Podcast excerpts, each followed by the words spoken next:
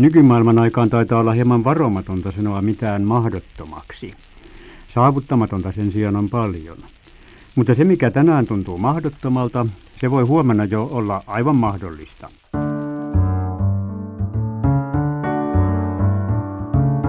Mikä on utopia? Se on joku semmoinen, mikä ei ole, voi olla edes mahdollista. Ihana olotila. Imagination. Ihanne. Haave. Joku planeetta. Tai onnellinen paikka. Johon pyritään. Maa tai kaupunki. Joku avaruuden, joku tähti tai joku sellainen. Ei se taivas ole, se on jotain muuta. Mitä elämämme olisi ilman utopioita? Entä minkälainen maailmamme olisi, jos meillä ei olisi kautta aikojen ollut utopisteja? Tekemässä mahdottomasta mahdollisen, tai ainakin yrittämällä sitä. Tässä historiasarjassa luodaan katsaus menneiden aikojen utopioihin. Tässä sarjan ensimmäisessä jaksossa on tarkoitus tehdä selkoa siitä, mitä utopia oikein on ja minkälaisia utopioita on eri aikoina luotu, kirjoitettu ja painettu. Asettakaa siis ruusunpunaiset lasit nenällenne ja virittäytykää visionäärien taajuuksille kohti parempaa maailmaa. Utopia. Utopia. Utopia. Utopia. Tämä on Thomas Moren luoma uudissana, tämä utopia. Ja se on siis topos, on siinä se kantaosa, joka viittaa paikkaan. Ja toisaaltaan U on paikka, jota ei ole missään, se etuliite U, O.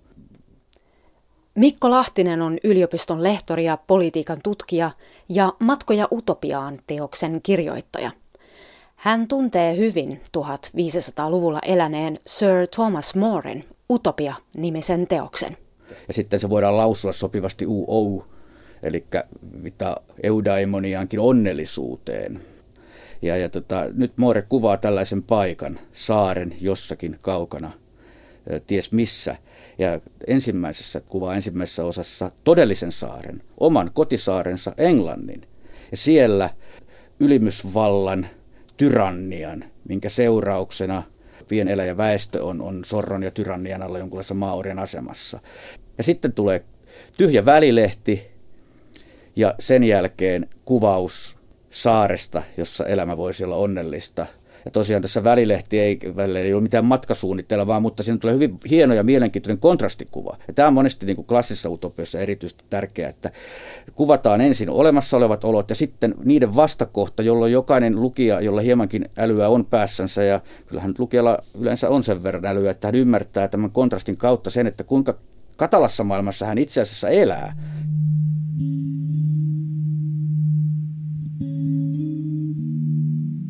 Mooren teoksessa Utopia Saaren oli löytänyt Amerikkaan matkalla ollut merimies. Moorea epäilemättä olivat inspiroineet tarinat Kolumbuksen löytöretkistä, mutta myös Platonin Atlantis-saarta koskeva taru. Utopian saarella vallitsi sekä uskonnon vapaus että sukupuolten välinen tasa-arvo. Yhteisomistus takasi kaikille yltäkylläisyyden. Kun kaikki tekevät hyödyllistä työtä, heillä on yllin kyllin kaikkea, mitä tarvitsevat. Utopian järjestelmä pyrkii ennen kaikkea siihen, että kansalaiset voisivat mahdollisimman paljon olla vapaina ruumiillisesta työstä ja omistaa aikansa vapaaseen hengenviljelyyn. Tässä on heidän mielestään elämän onni.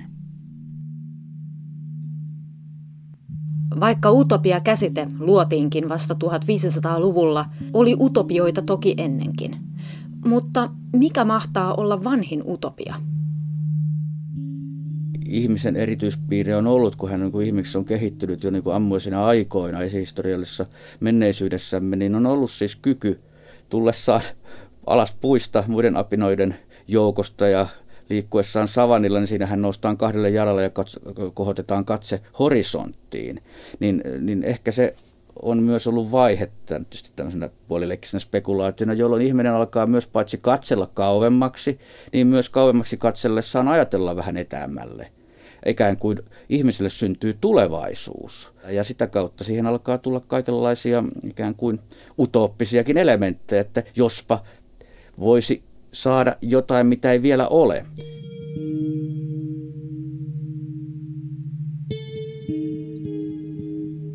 Toinen puoli on se, että ihminen hän törmää luonnonvaltaisiin voimiin. Taivaat salamoivat, ukkoset jyrähtelevät, niin, niin ehkä niissä alkaa nähdä sitten jotain jumalallistakin. Että tämmöinen vanhan testamentillinen pelottavan Jumalan ajatus, niin tarvitsee sitten toisaaltaan sitten kääntöpuolekseen ollakseen niin kuin merkittävä niin ajatuksen toivosta, että kun elää täällä maan päällä hyvin Jumalan pelossa, niin sitten palkkidona on taivaspaikka paratiisi, jossa elämä olisi sitten jotain muuta kuin tätä raakaa täällä, mutta jossa se Jumala-elementti tuo kuitenkin myös toivon.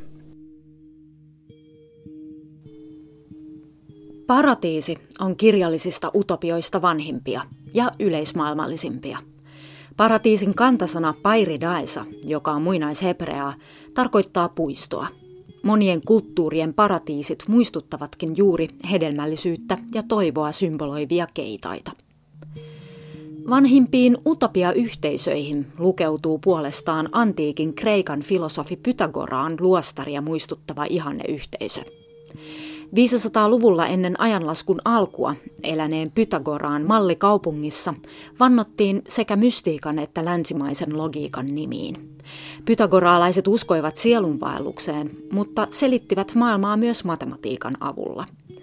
Itse tutkiskelu ja moraalifilosofiset pohdinnat sekä kasvissyönti ja yksinkertainen elämä takasivat harmonian yhteisössä. Klassisia ihanneyhteisön piirteitä, jotka toistuvat näihin päiviin asti – mutta jos he hankkivat itselleen omaa maata, taloja ja rahoja, he muuttuvat muiden kansalaisten vihamiehiksi ja käskijöiksi ja elävät loppuikänsä vihaten ja väijyen, vihattuina ja väijyttyinä, peläten paljon pahemmin valtion sisäisiä kuin ulkopuolisia vihollisia, ja ajavat näin sekä itsensä että valtion tuhon partaalle. Äskeinen lukunäyte on pythagoralaisuudesta inspiroituneen Platonin kynästä. Nämä säännöt koskivat hänen luomansa ihanne-yhteiskunnan hallitsijoita. Platonin valtio oli luokkayhteiskunta, jota vartijat johtivat. Aivan ylimpänä oli filosofi kuningas. Tähän asemaan hän oli päässyt 50 vuotta kestäneen koulutuksen jälkeen. Niin Platonin valtio kuin Morekin utopia, niin niissä on tiettyä, voisi sanoa, aristokraattista sävyä, mutta ei suinkaan sen takia, että jotkut olisivat ikään kuin suvun perintönään muita ylempiä. Tällaista sekä Platoon että Thomas More vastustavat. Ja tässä suhteessa he ovat demokraatteja siinä mielessä, että heidän mielestänsä nykyterveen kaikki lahjakkuusreservit pitää saada tehokäyttöön. Eli filosofi hallitsija voi Platonilla syntyä myös hyvin vaatimattomissa oloissa – ja, ja näin ollen siis se on parhaiden valta. Aristoteles ajatteli samalla tavalla. Parhaat olkoon vallassa ja parhaita ovat vartijat ja vartioista keskeisimpiä ylimpiä ovat filosofihallitsijat, joita siis on useita. Ja se on siinäkin mielessä demokraattinen utopia, että filosofihallitsija voi olla myös Platonin mukaan nainen. No mielenkiintoista on sitten tämä nimenomaan tämä vartioiden rooli. Nimittäin myös Mooren utopiassa tarvitaan koko joukko vartioita ja Moore kutsuu niitä syfokrateiksi. Ja näiden syfokraattien varsinaisena ja jokseenkin ainoana tehtävänä on huolehtia siitä, ettei kukaan ole joutilaana, vaan että jokainen harjoittaa uutterasti ammattiaan. Huomaatte, että heillä ei ole missään tilaisuutta vetelehtimiseen, siis utopialaisilla. Eivätkä he voi keksiä mitään tekosyytä laiskotteluun, heillä ei ole viini eikä olut tupia, ei ilotaloja eikä minkälaista mahdollisuutta turmiollisiin harrastuksiin, ei piilopaikkoja eikä hämäräperäisiä kohtauspaikkoja, kun he ovat aina toisten näkyvissä. Siis tästä lainauksesta tulee mieleen itse asiassa nämä modernit lasitoimistotalot, avokonttorit, eli Moore olisi varmaan tyytyväinen tänä päivänä. Niin, ehkä tulee ne mieleen, mutta jos tätä ajattelee kääntäen, niin voimme sanoa, että Moore ajatteli niin, että jos olisi paikkoja, joihin vetäytyä piiloon muiden katseilta, niin ihmiset myös tässä utopiassa sen tekisivät. Eli More ei tietyllä tavalla luota utopiansa ihmisiin. Ja, ja tässä just korostuu silloin, niin kuin voisi sanoa, että utopia on suuri kasvatuslaitos. Ja kasvatuslaitoksessa paitsi itse asiassa laitos kasvattaa, niin se myös kasvattaessaan kontrolloi. Kasvatuksenhan kuuluu ja koulutukseen aina myös erilainen testaaminen, koettelu ja kontrolli nykypäivän kouluissakin. Ja tota, sama pätee kyllä aika pitkälti moniin moniin muihinkin utopioihin. Eli mitä tästä voi päätellä niin Mooren kuin monien muidenkin utopioiden suhteen on se, että niissä itse ihminen ei ole erilainen kuin se tosiasiallinen ihminen, joka on vajavainen. Mutta nämä utopiat kollektiivisina yhteisöinä on niin erinomaisia, että ne estävät tämän ihmisen, voisi sanoa, kelvottoman puolen tode, todellistumisen.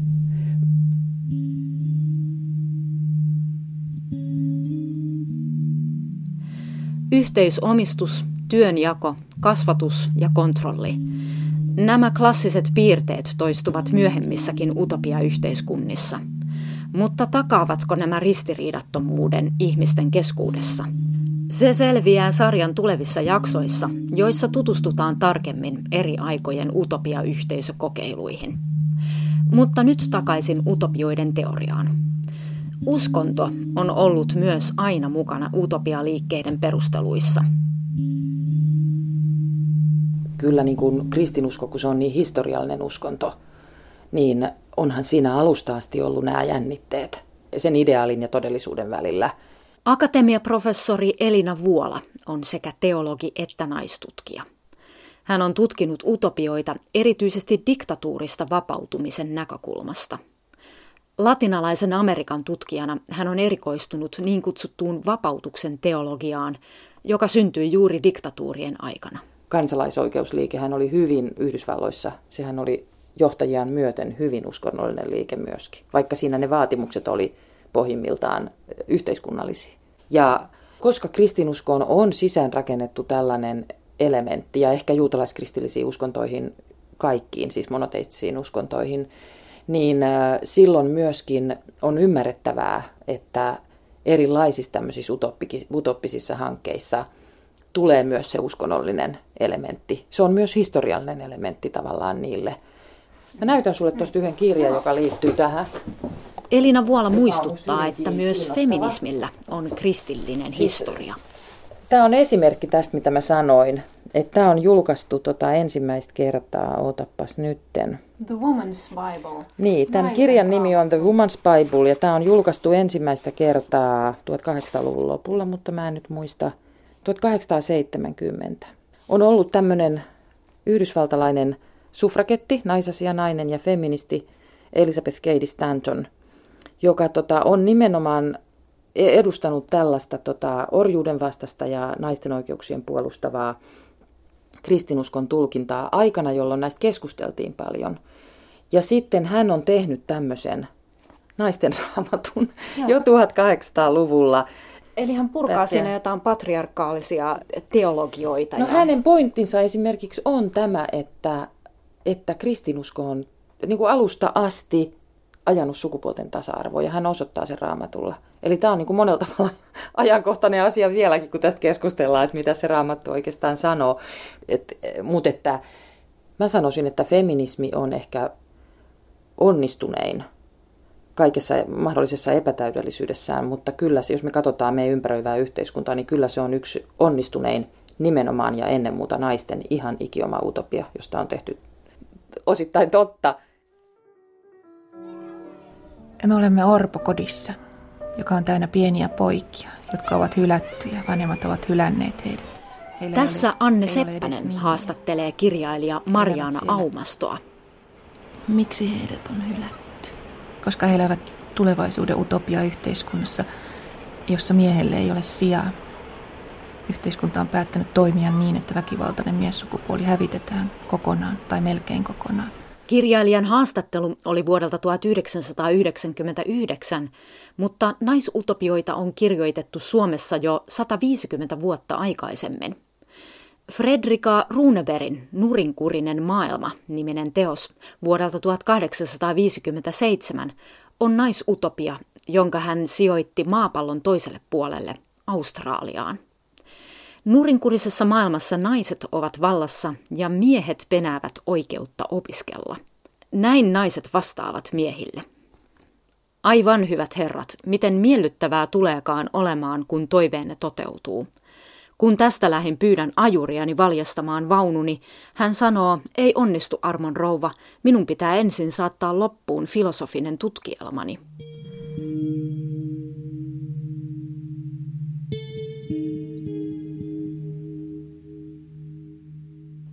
Fredrika Runeberg ei ollut ainoa, joka kirjoitti 1800-luvun Suomessa utopioita – Sakarias Topelius tunnetaan isänmaallisesta maamme kirjastaan, mutta harvempi tietää, että hän oli myös ensimmäisiä suomalaisia tieteiskirjailijoita. Sitten tuossa on tämä primääriaineisto, eli kaikki romaanit ja semmoista.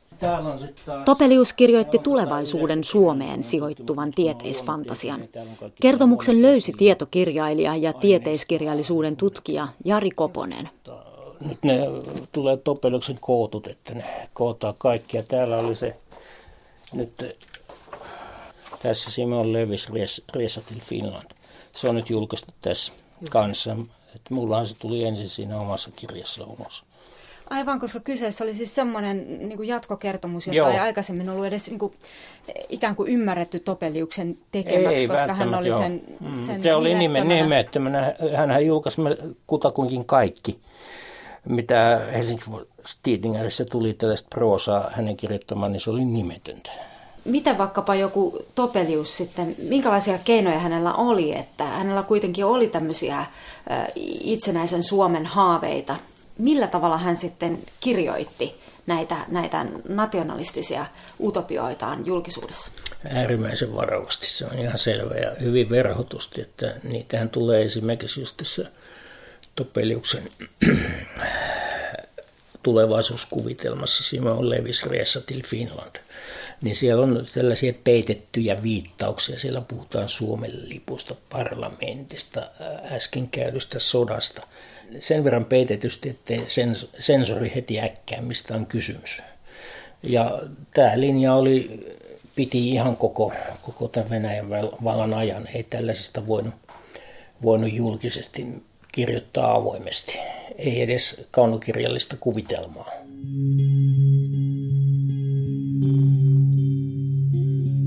Teollistuminen, valistusfilosofia ja Ranskan vallankumous synnyttivät suuren utopian, sosialismin. Klassisiin utopioihin pohjasi sekin, mutta toisin kuin Platon ja More, 1800-luvun niin kutsutut utopia-sosialistit uskoivat tasa-arvoiseen pienyhteisöön ilman valtaelimiä – Pahuus pysyisi poissa, kunhan ihmiset järjestäytyisivät vapaaehtoisesti ja tasa-arvoisesti kommunistisiksi pienyhteisöiksi. Myös Topelius oli lukenut utopia-sosialisteja ja kirjoitti heidän hengessään novellin Det landet Victoria, jossa ei ole kirkkoa, ei valtiota, ei perhettä, ei kansaa eikä yksityistä omaisuutta. Sosialismin tuominnut Topelius kirjoitti novellin kuitenkin jonkinlaiseksi varoitukseksi. Kaikki tuo on pinnalta kaunista hulluutta, pöhöttyneiden aivojen suhahtelevia kaasupäästöjä. Mutta kuitenkin 1800-luvun lopulla ja 1900-luvun alussa täällä Suomessakin saavat erilaiset tällaiset utopistiset pienyhteisökokeilut enemmän tai vähemmän niin kuin kannatusta osakseen. Ja toisaaltaan tolstoilaisuuteenkin liittymä. He eletään kuitenkin samassa valtakunnassa 1900-luvun alussa kuin Leo Tolstoi. Tolstoilaisuuteen liittyvät ajatukset on hyvin suosittuja paitsi niin kuin vasemmistolaisten, niin myös radikaaliporvarien, kuten vaikka Arvid Järnefeld ja kumppaneiden suomalaismielisten keskuudessa. Niin, niin tota, mä en tiedä, ehkä niissä on niin kuin kysymys myös siitä, että 1900-luvun alun ihminen, myös, myös tämmöinen niin kuin radikaali on, on jo siinä mielessä niin kuin indiviidi, yksilö, että hän katsoo, että tota noin, niin meillä yksilöinä voi olla mahdollisuus myös niin kuin, ikään kuin perustaa oma juttumme, tämmöinen oma projektimme. Ja, ja tota, nämä oma projekti on vaikkapa sitten tuonne Malcolm Islandille, Kanadan rannikolle perustettu, niin kuin suomalaiset sanoo, Malkonsaaren yhteisö Sointula, jonka siis sosialisti intellektuaali Matti Kurikka perustaa sinne opetuslastensa kanssa. Ja tämä yhteisöhän kestää muutaman vuoden 1901-05, se on tai jotain tämmöistä ja hajoaa sisäisiin ristoriitoihin, tulipaloihin ja kaikkeen muuhun kauheuteen. Ja näitä yhteisöjä on siis lukuisia muutenkin kuin suomalaisten perustamia. Niitä monia leimaa siis tämmöinen sosialistinen lähtökohta. Ja tota, mä näen niin kuin enemmän niissä niin, että, että tota, ihmiset katsovat, että heillä on niin kuin vapaus irtaantua tästä tästä niin kuin kapitalistisesta massamaailmasta ja, ja tota, perustaa oma pienyhteisö. Siinä on jotain tästä niin kuin nykypäivänkin tämmöistä niin kuin pieni on kaunista, tämmöistä jopa ekologista ajattelua.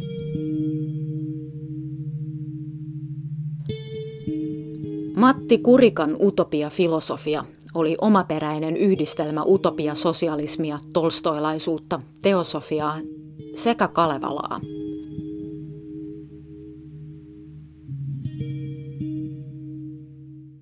Siitä Seppo Ilmarinen, takoa taputtelevi, takoi sammon taitavasti.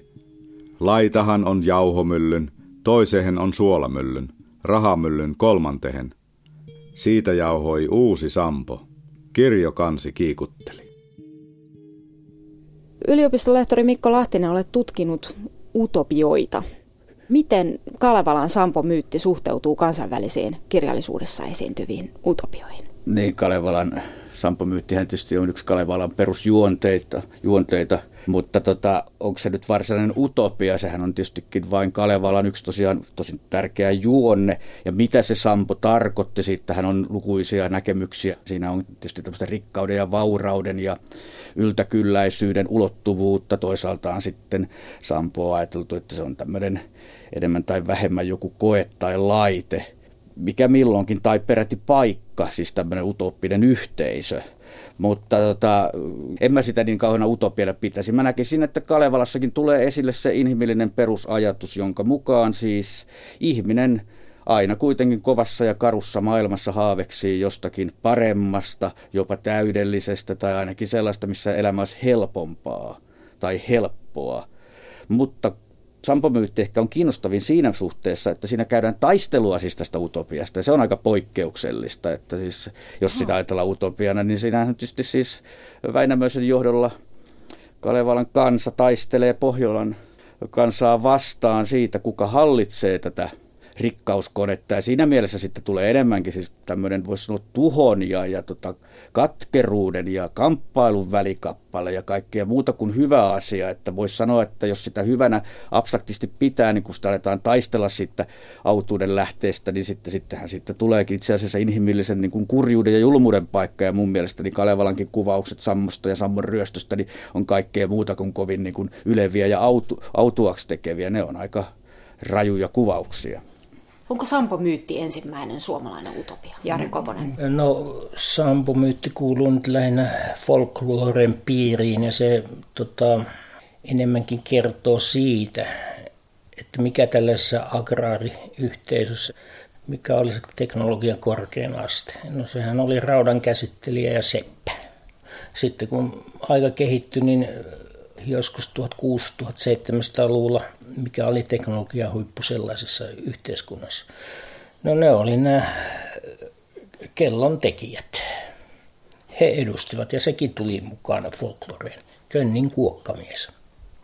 Sehän oli tällainen kuuluisa kellontekijäsuku tuolla Pohjanmaalla ja sitten luotiin sellainen tarina, että hän rakensi semmoisen eräänlaisen maatalousrobotin, mekaanisen robotin, joka kulki ja kuokki niin kuin ne pellot.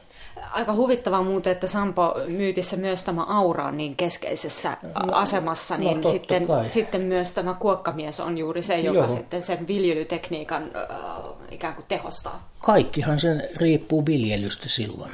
Ja kaikki tällaiset maanviljelytekniikat, jotka tehosti tota maanviljelystä, niin siirtyi myös tänne folkloren puolelle.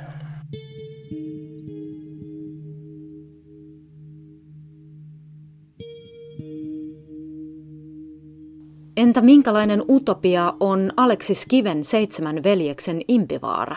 Sinnehän veljekset pakenevat saadakseen olla rauhassa, luonnon helmassa. Niin hän kirjoittaa seitsemän veljeksen loppuun kuitenkin itse asiassa sen todellisen utopiansa. Sehän on tällainen ö, talonpoikainen, ö, kyläyhteisömäinen ö, Suomi, jossa veljekset ovat, elävät kuitenkin sopuista ja harmonista elämää ympäröivän yhteiskunnan ja, ja tota, toistensa ja puolisoidensa kanssa. Juhanikin on talttunut ja, ja tota, niin edelleen. Ja, ja se, se on se kiven oikea utopia. Se onkin se, että ei, ei se löydy impivaarasta, vaan se löytyy siis kiven mukaan niin meidän ympäröivästä elämästä. Ja poja, poikien kehitys on kehitystä, siis veljesten kehitys on kehitystä. Huomaa vaan, että, että tota, haikailu jonnekin korpeen – impivaaraan, pois ihmisyhteisöistä, niin, niin se on vain pakoa. Kun todelliset elämän edellytykset voivat löytyä sitä yhteisöstä, mutta se vaatii muutosta siinä yksilössä itsessään. Ja tämä veljesten kehitys on nimenomaan sitä, että he, he muuttuvat ikään kuin yhteisökelpoisiksi ja peräti yhteisönsä niin kuin kantaviksi voimiksi. Sitä kautta niin kuin heidän todellinen vapautensa onkin tässä niin kuin seitsemän veljeksen lopussa. Mitkähän ovat ne tärkeimmät tekijät, jotka te katsotte olevan tämän Suomen utopian tiellä? Niin, Suomi on minun mielestäni sellainen maa, jossa on aivan liian paljon halua totella tai olla kuuliainen erilaisille hallitseville laitoksille, esimerkiksi politiikassa ja kirkossa ja koulussa. On liian paljon auktoriteettimieltä ja halua käskeä ja liian paljon kuuliaisuutta. Tässä Pekka Tarkka haastatteli kirjailija Krister Chilmania vuonna 1966. Chilman olisi ehkä jakanut seitsemän veljeksen kaipuun paeta kuria järjestystä ja lukkarin mielivaltaa. Ja eikö tämä auktoriteetin vastaisuus ole aivan inhimillistä? Klassiset utopiat, kun eivät salli ihmiselle oikullisuutta tai yksilöllisyyttä. Minkälaisia vasta-utopioita klassisille utopioille on syntynyt?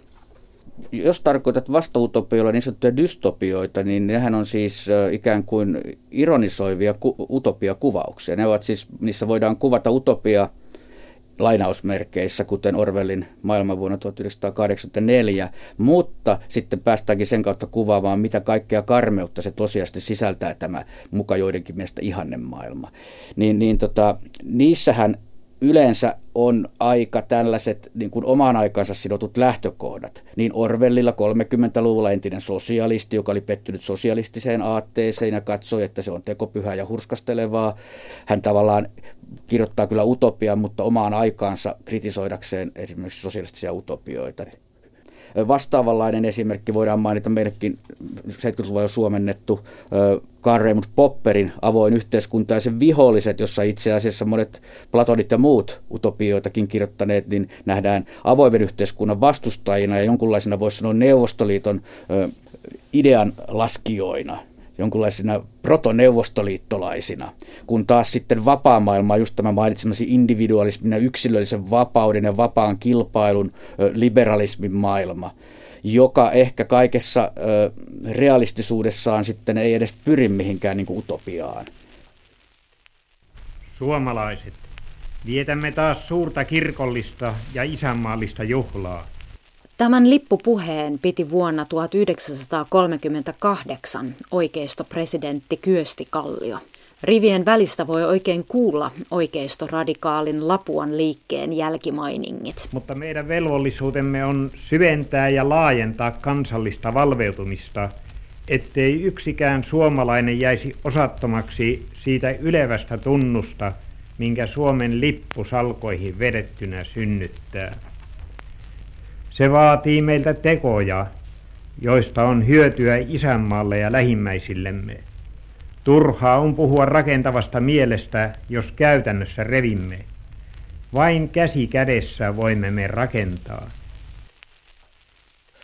Se tietysti sitten sosialistinen utopia toi esiin vastan kohtansa, eli tällaisen oikeistolaisen utopian. Nämä Suursuomi-aatteet ja tällaiset niihin liittyvät sotautopiat, ne syntyi sitten heti itsenäisyyden alusta. Ja niitä sitten jatkuu ihan tuonne jatkosotaan saakka. Niin itse asiassa viimeisiä näitä utopioita oli itse asiassa julkaistiin suomalaisessa natsilehdessä nimeltä Kansallissosialisti. Niin tämmöinen kuin salanimellä Karlo A. Turunen, joka luultavasti on Karlo Nuorvala, joka kirjoitti paljon näitä nuorten kirjoja, niin tämmöinen uusi maailma, romaani vuosilta 2009-2040. Kaikissahan niissä mentiin vallottamaan äh, omaa aluetta ja Suomen heimot liitettiin Suomeen. Ja sen verran näillä kirjoittajilla nyt oli sen järkeä päässä, että edellytyksenä aina oli jotkut ihmeelliset asekeksinnöt. Hyvinvointiyhteiskunta on sana, joka herättää ristiriitaisia tunteita. Jotkut sisällyttävät tähän käsitteeseen oman voiton pyyntiä ja statustavoittelua. Toisten suhtautuminen käsitteeseen on viileämpi. Hyvinvointihan merkitsee suurinta mahdollista valinnanvapautta ja taloudellista riippumattomuutta mahdollisimman suurelle osalle väestöä. Tai kuten Brecht sanoo tunnetussa säkeessään, vaan moraalin ja leivän laita onkin näin. Kun leipää on, moraali järjestyy. Onko näin? Tässä kirjailija Buu Karpelaanin hyvinvointiyhteiskunnan moraalin pohdintaa. Vuosi oli tällä kertaa 1970. Tuolloin hyvinvointivaltiota oltiin toiveikkaasti kehittämässä. Klassisten utopioiden piirteet ovat senkin periaatteista poimittavissa. Tänä päivänä niin kutsuttu sote-uudistus on ajamassa alas hyvinvointivaltion keskeiset sosiaali- ja terveyspalvelut.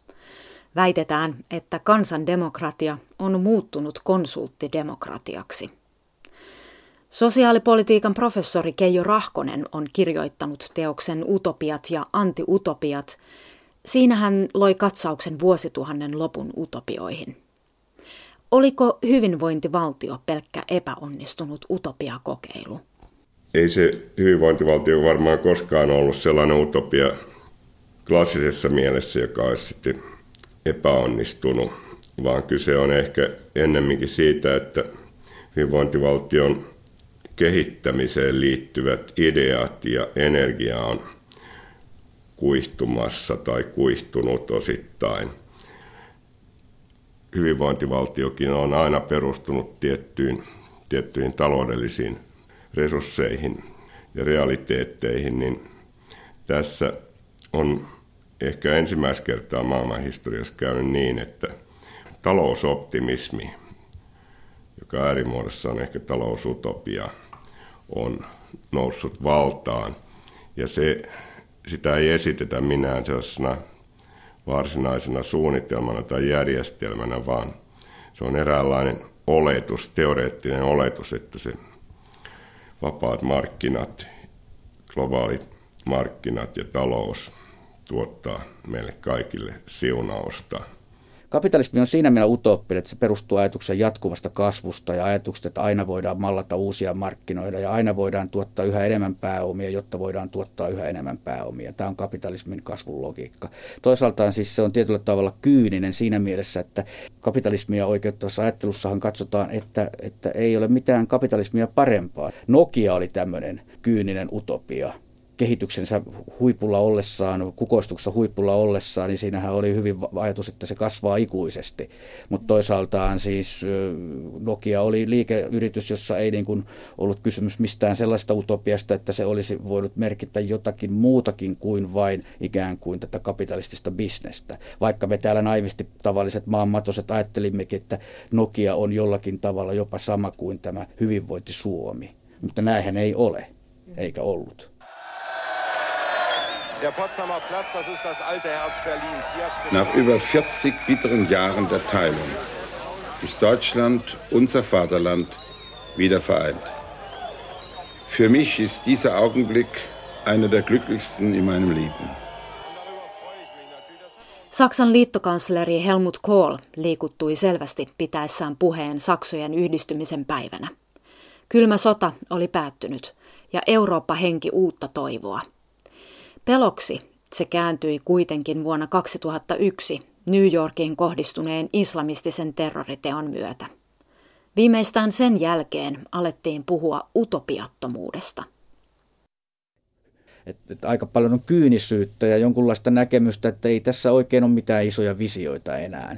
Ja se on kyllä huolestuttavaa, jos ajattelee niin kasvavan sukupolven kannalta varsinkin, että jos ei nuorisollakaan ole enää visioita paremmasta, tai ne visiot raittuu vaan siihen oman yksilön menestykseen, ehkä kilpailussa ja kamppailussa muita vastaan yhä enemmän, niin, niin, niin se on aika surkeeta.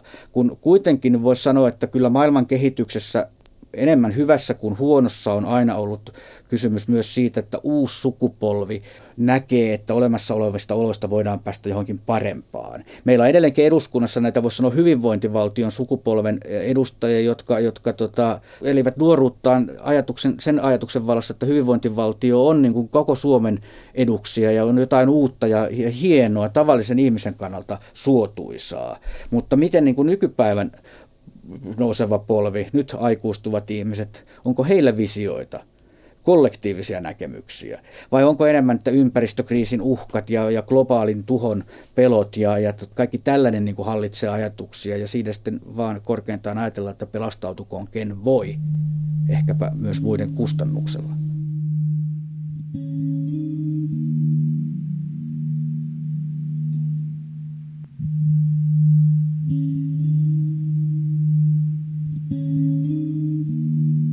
Mitä enemmän me opitaan tietää meitä ympäröivästä luonnosta, niin sitä selvemmäksi on tullut, että ei me eletä missään hirveän stabiilissa maailmassa, vaan täällä on olemassa useita uhkia ja tämmöinen geologia ja paleontologia opettaa meille, että ne uhkat on säännöllisesti toteutunut maapallon historian aikana.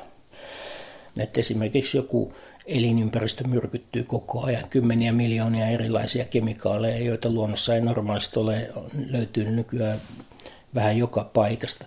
Väestökasvu on yksi kauhea perusongelma. Ei tämän planeetan resurssit riitä ja ilmastonmuutos voi aiheuttaa ties minkälaisen katastrofin. Ja viime aikoina just tämä ekologinen teema on noussut hyvinkin vahvasti esiin, että niin esimerkiksi Risto Isomäkihän kirjoittaa näistä paljonkin. Et siinä mielessä se nyt on noussut, mutta se on noussut sitten ilmeisesti aika paljon just tämän vihreän liikkeen ulkopuolelta kumminkin. Pentti Linkola on ainoa, jolta mä tiedän, jolla on tämmöinen ekologinen kuvitelma. Se oli lyhyt kertomus tällaisesta onnellisesta ekologisesta yhteisöstä kaunokirjallisessa muodossa. Että en mä oikein muita, muita edes tiedä, että olisi olemassa.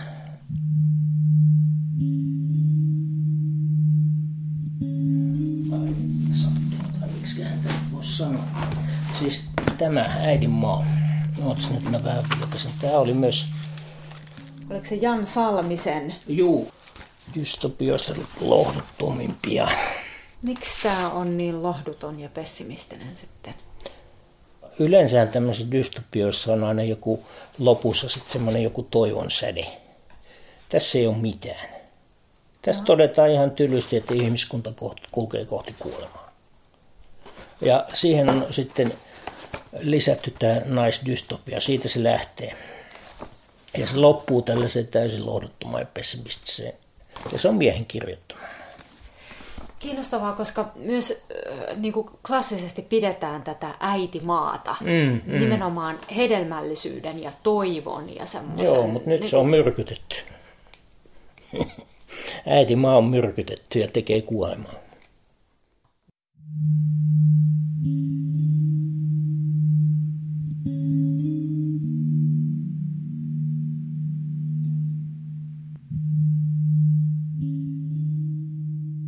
Platon kirjoitti valtion Ateenan hävittyä Spartalle. Moore kirjoitti utopiateoksen aikana, jolloin Kolumbus oli löytänyt Amerikan. Utopia-sosialismi syntyi Ranskan vallankumouksen jälkimainingeissa. Kriisi ja murroskaudet synnyttävät utopioita. Mutta mihin utopioita tarvitaan? Ovatko utopistit edelläkävijöitä vai haihattelijoita? Neroja vai hulluja? Suomen niin kuin Euroopan monien muidenkin maiden kehitys on erilaisten utoppisten ja ei-utoppisten ajatusten ja siihen liittyvän keskustelun ja niiden riitojen ja ristiriitojen niin kuin tulos kaiken kaikkiaan.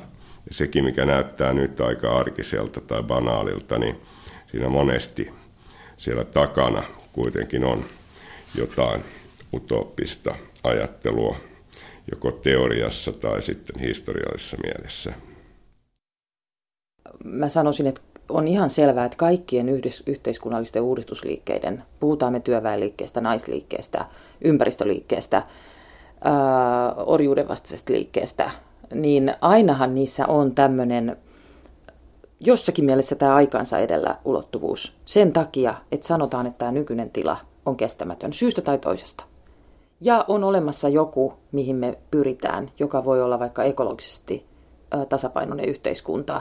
Mutta että sitten tietysti se arvio jostain utopisteista, niin sehän voi lu- lu- muuttua ihan hirveän nopeasti, jos me nyt ajatellaan vaikka, mä oon sen ikäinen, että mä oon ollut lukiossa, kun oli Koijärvi 79. Ja tavallaan mä oon ollut aika, niin kuin näissä yhteiskunnallisissa liikkeissä hyvin pian sen jälkeen aika aktiivinen, niin kyllä musta ympäristökysymykset on hyvä esimerkki siitä, että miten ympäristöaktivisteja on Suomessa pidetty aikamoisina haihattelijoina vielä 80-luvulla. Ja nyt katot tätä yhteiskuntaa.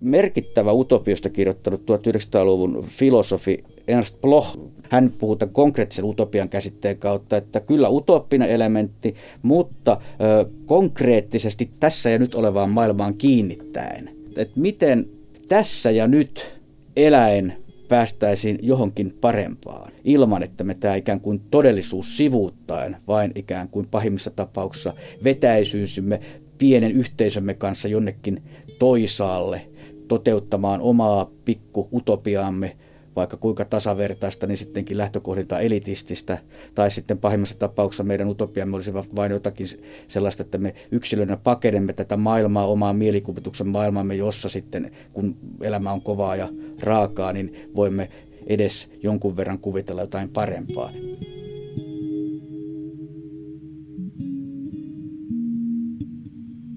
Kyllä se menee vaan niin, että jos jos on mahdollista ajatella toisin, niin on mahdollista myöskin toimia toisin.